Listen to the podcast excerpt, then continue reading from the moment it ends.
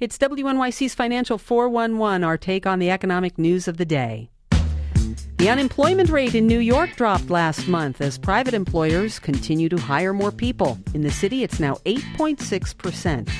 So even though the jobs numbers tell us more people are finding work, not all job seekers are being treated equally in our economic recovery. Men, who lost the majority of jobs during the recession, are finding jobs at a faster rate than women. Rana Foroohar, Time Magazine's business editor, thinks it's a trend that doesn't have staying power. Rana, welcome to the 411. Thank you so much for having me. In your story, is this the end of the mancession? I love that word. you say that the numbers show men have benefited most from the recent job growth, but you think it's too early to conclude that men are back. Why? I do. Well, I think you have to remember why men lost most of the jobs in the recession to begin with, and that's because the recession uh, hit a couple of industries hardest manufacturing across the board, and also financial services, and those are areas that employ men disproportionately. So now that we're in the recovery, these two industries are, of course, picking back up fast as having had the deepest cuts.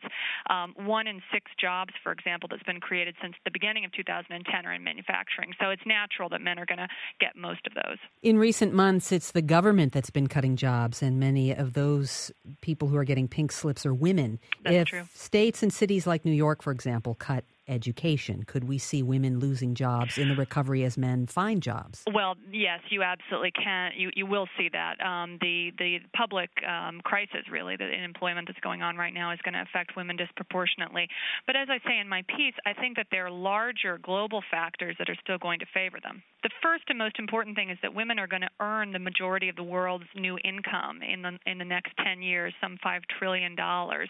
Um, banks like Goldman Sachs and Merrill Lynch are actually upgrading and downgrading entire industry sectors based on how much of that female spend they're going to capture. And if you think about the fact that women are going to be buying most of the stuff out there in the next 10 years, and they already make most of the purchasing decisions, you can bet that the people running companies are going to want to hire women that understand these markets and understand the female consumer. That's Rana Foroohar. She's the business editor for Time Magazine.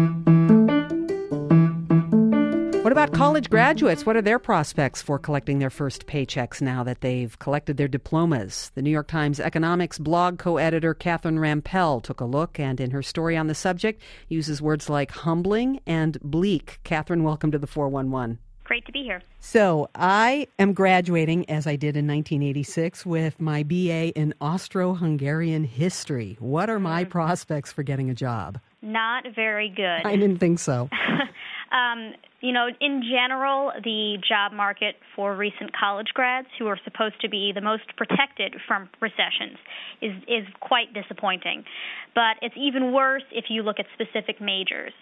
So across um, all majors, uh, about three quarters of of uh, recent grads have jobs but only about half of them have a job that actually requires a college degree. You you noticed though several other trends: uh, fewer jobs and also lower salaries. Tell me about that. There was a report that came out yesterday from Rutgers, and it looked at the starting salary of people who graduated in 2006 through 2008 and people who graduated in the last two years, 09 and 2010 and it found that the starting salary was 10% lower for people who graduated in the last two years. And that's before adjusting for inflation. And why is that? What's behind that trend? To some extent, it's the composition of the jobs that, that people are taking. In the last couple of years, there have been fewer people who have been able to get jobs that require a college degree, and those jobs tend to be higher paying.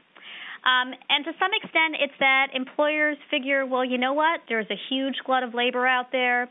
I can start paying less for the same job that I than I would have paid a few years ago when the economy was booming and it was really hard to find workers. The bad time right now for grads has reinvigorated the perennial question: Is a college education worth it? The I would say is that you go to college for a lot of reasons besides getting a better job. If you look at these um, recent graduates who are surveyed by Rutgers about whether they regretted going to school, the vast majority of them said no. They said that their their college degree still puts them in a better position in the labor market. They think it was worth it. They think they're prepared to have a good career. Um, and that's borne out by the numbers. The more education you have, the more protected you are from unemployment. And that is certainly true of college graduates. College graduates have much lower unemployment rates than people who um, either just have a high school degree or dropped out of high school. You know, you, you do incur a lot of debt from going to college, but at least statistically speaking, your skills are likely to be more in demand. Catherine Rampell is an economics reporter for the New York Times. Thanks for joining us on the 411. Thank you. Investor optimism over initial public offerings following LinkedIn's strong showing yesterday on its first day of trading helped boost the market today. The Dow rose 45 points to 12,605. This is WNYC.